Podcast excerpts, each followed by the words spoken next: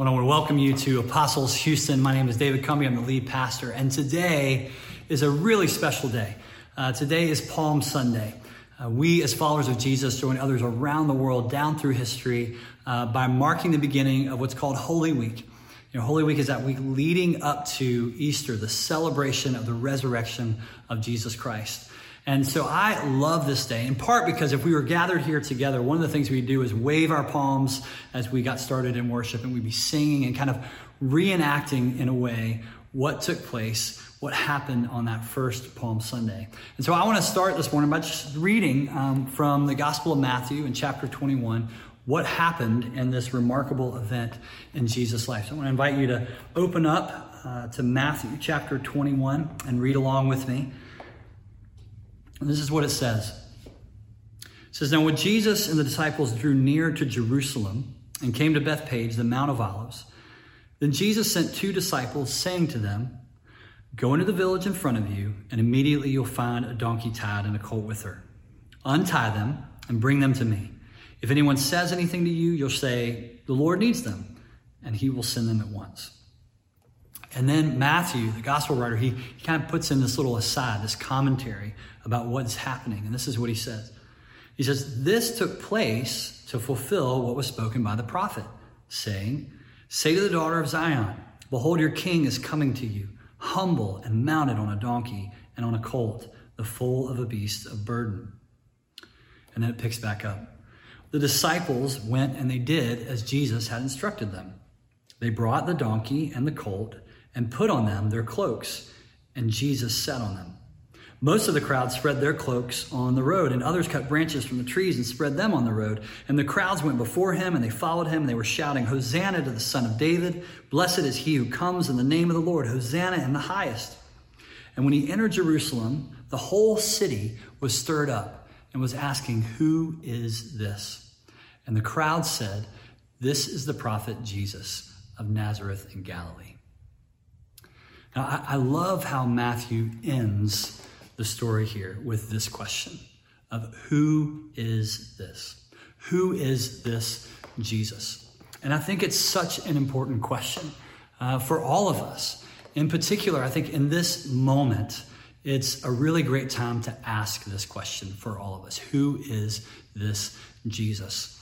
You know, I've enjoyed uh, one aspect of what's been going on, and that every night I get to jump on my bike and go for a ride around the neighborhood after dinner. And I've loved it because there's just so many people out. It's amazing. People walking and riding their bikes, having picnic dinners by the bayou, sitting on their front porch, and people are saying hello. And it's, it's beautiful. Um, and you can just feel how things have kind of slowed down.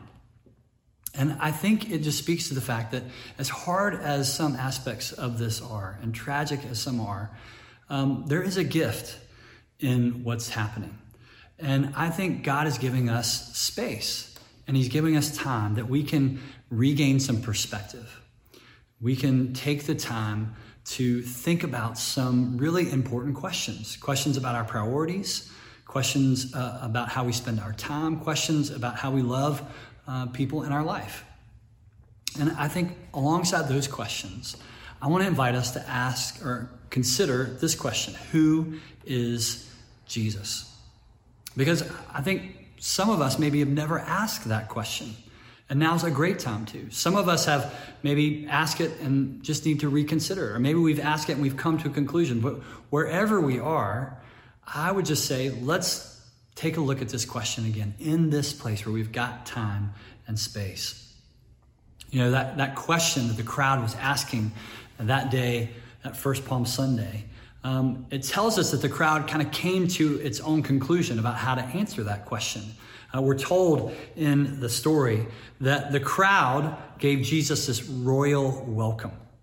Uh, that they kind of rolled out the red carpet as he entered into the city. And that's because they thought they had a good idea of who Jesus was. And they were basing that on two things. Uh, they were basing it on what they saw, and they were basing it on what they wanted. First, on what they saw. What they saw was a man riding a donkey. And that donkey is really important, it's a symbol. The Gospel of Matthew points us back to Zechariah and Isaiah, these ancient prophets who uh, talked about that one day the long awaited king of Israel would come riding on a donkey into the city.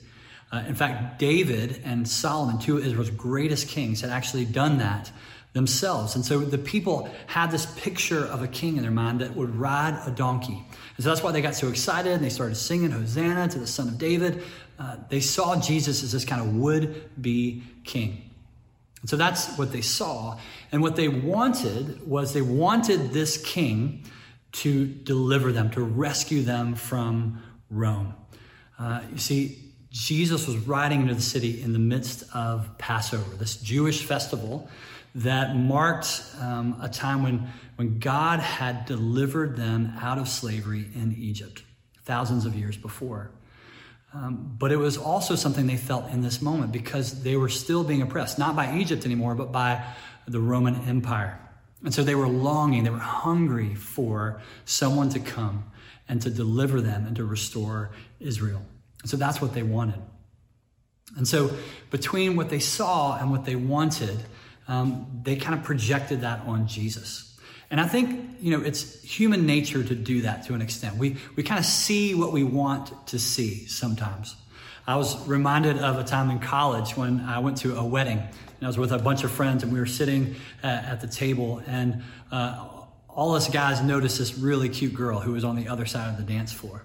And, and at one point, I'll never forget this, she got up and she walked out on the dance floor and she pointed at our table like this. And she kind of did one of these numbers, calling us out on the dance floor. And all the guys thought she was pointing to me. They were like, hit me on the back and kind of whooping it up. And so I jumped up and I started walking uh, towards the dance floor. And I got about halfway there and I realized that she was pointing and she was actually pointing over my shoulder at one of my buddies sitting at the table. And he jumped up and he made his way past me and they ended up dancing on the dance floor. And I just remember finding the, the, the closest chair I could and kind of melting into it. I just was so humiliated and disappointed. And I think in, in a silly way, um, you know, that just illustrates what can happen when we see what we want to see. And Jesus, um, the same can be true when it comes to Jesus. We can see in Jesus what we want to see. Uh, we can project our desires and our expectations of God on God. We can end up actually worshiping or even rejecting a God who's not the true God, but actually the God that we imagine him to be. I think we're all tempted to do that. It's something we all have to watch out for. And, and so, what it does is it begs the question well, what is God really like? And the claim of the Bible is that Jesus wasn't just a great man or a great teacher, he was actually God in the flesh. That, that through Jesus, God revealed who he is and what he's like. Jesus said at one point, if you receive me, you receive God. If you welcome me, you welcome God. At another point, he said, I and the Father are one. And so to see Jesus is to see God. To know Jesus is to know what he's like. We don't have to guess anymore. We don't have to depend on the God of our imagination. We can look to Jesus. And what happened on that day outside of the gates of Jerusalem as Jesus rode that donkey is that, that God revealed something very important about who he is, about the kind of God he is. And Matthew points us back to that prophecy from Zechariah. And the prophecy uh, says this Behold, your king is coming to you humble, and mounted on a donkey. It's interesting. Jesus isn't just a king, he's a humble king. That really stands out because in Jesus' day, in the ancient world, humility wasn't seen as a virtue, it was actually uh, seen as a vice. You know, great philosophers like Aristotle and Plato and Socrates, they described humility as something that marked a leader who was powerless, who was um, you know, who lacked courage, who was cowardly.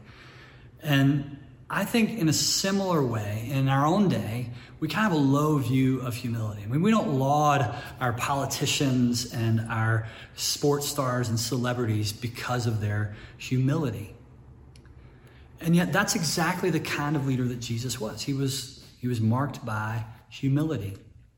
One time, uh, one uh, or two of Jesus' disciples, they were fighting with each other about who the greatest was. And Jesus, he, he looked at them and he said this He said, Look, whoever wants to be the greatest among you must be your servant.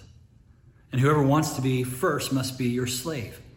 Just as the Son of Man did not come to be served, but to serve and to give his life as a ransom for many. Another time in Jesus' life, he said this He said, Take my yoke upon you and learn from me, for I am gentle and humble in heart. When you think about Jesus' most kind of powerful and provocative teachings, uh, things like do unto others as you would have them do to you, love your neighbor as yourself, love your enemy. See, Jesus' teachings were, were rooted in and they were driven by a deep humility. But it wasn't just what Jesus said, it was the way that he lived. He embodied humility. You know, in the ancient world, kind of one of the lowest rungs on the social ladder was to be a house servant or house slave. And so, as a house servant, one responsibility you would have would be if people came into the home, your job would be to wash their dirty, dusty feet. And we're told that the night before Jesus was crucified, he had gathered together with his closest friends for a meal. And at this really poignant moment, he stood up and he wrapped a towel around himself. And then he got down on the floor and he began to wash the feet of his disciples. This beautiful picture of Jesus, humble as a servant to all. The Apostle Paul talked about this. He talked about the fact that Jesus was fully human and fully God. That even though he'd done all these amazing miracles and had this power and authority and teaching and had challenged civic and religious authorities, was welcomed into Jerusalem as a king by crowds, that it was humility that defined his earthly ministry. This is captured in one of Paul's letters uh, to the church in Philippi. It's this ancient hymn in Philippians 2, and this is what it says. It says, Christ Jesus, who though he was in the form of God, did not count equality with God a thing to be grasped, but emptied himself, taking up the form of a servant, being born in the likeness of men. And then being found in human form, he humbled himself by becoming obedient to the point of death, even to death on a cross. You see, Jesus' humility led him to give his life for you and for me out of loving and faithful obedience to his heavenly Father. Even though we had rejected God, even though we'd rebelled against God, Jesus, out of love for us, in humility, took our shame on himself. He took our place and he paid the penalty of our sin. In love for you and me, he died on that cross. And what's amazing is that Jesus then rose from the dead. This is what we celebrate at Easter, that he rose from the dead. And in doing so, he conquered not just oppressive empires or corrupt governments, but the kingdom of darkness itself. All evil in the world. Everything.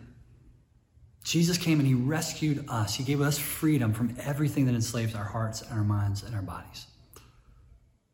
That's the kind of king he came to be, kind of savior he was.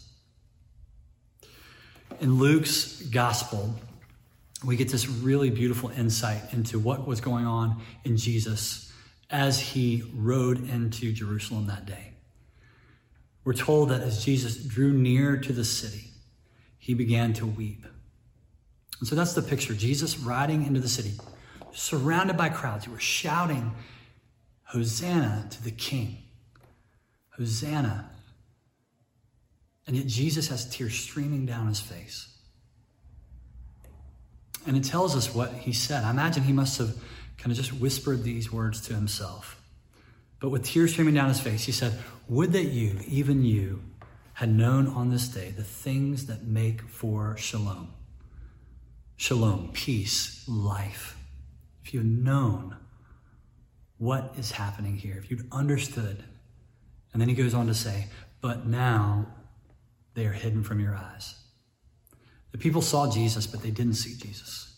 They missed what kind of king he was, that he was a humble king who came, who come to give his life for us. This is the heart of Jesus. This is the heart of a humble king who loves us, who weeps over the sin and the brokenness and the suffering of our world, who by his death and resurrection offers us the hope and the peace and the joy that we desperately long for. And whether you've been following Jesus your whole life, or if you're still somewhat skeptical about Jesus, here's the invitation.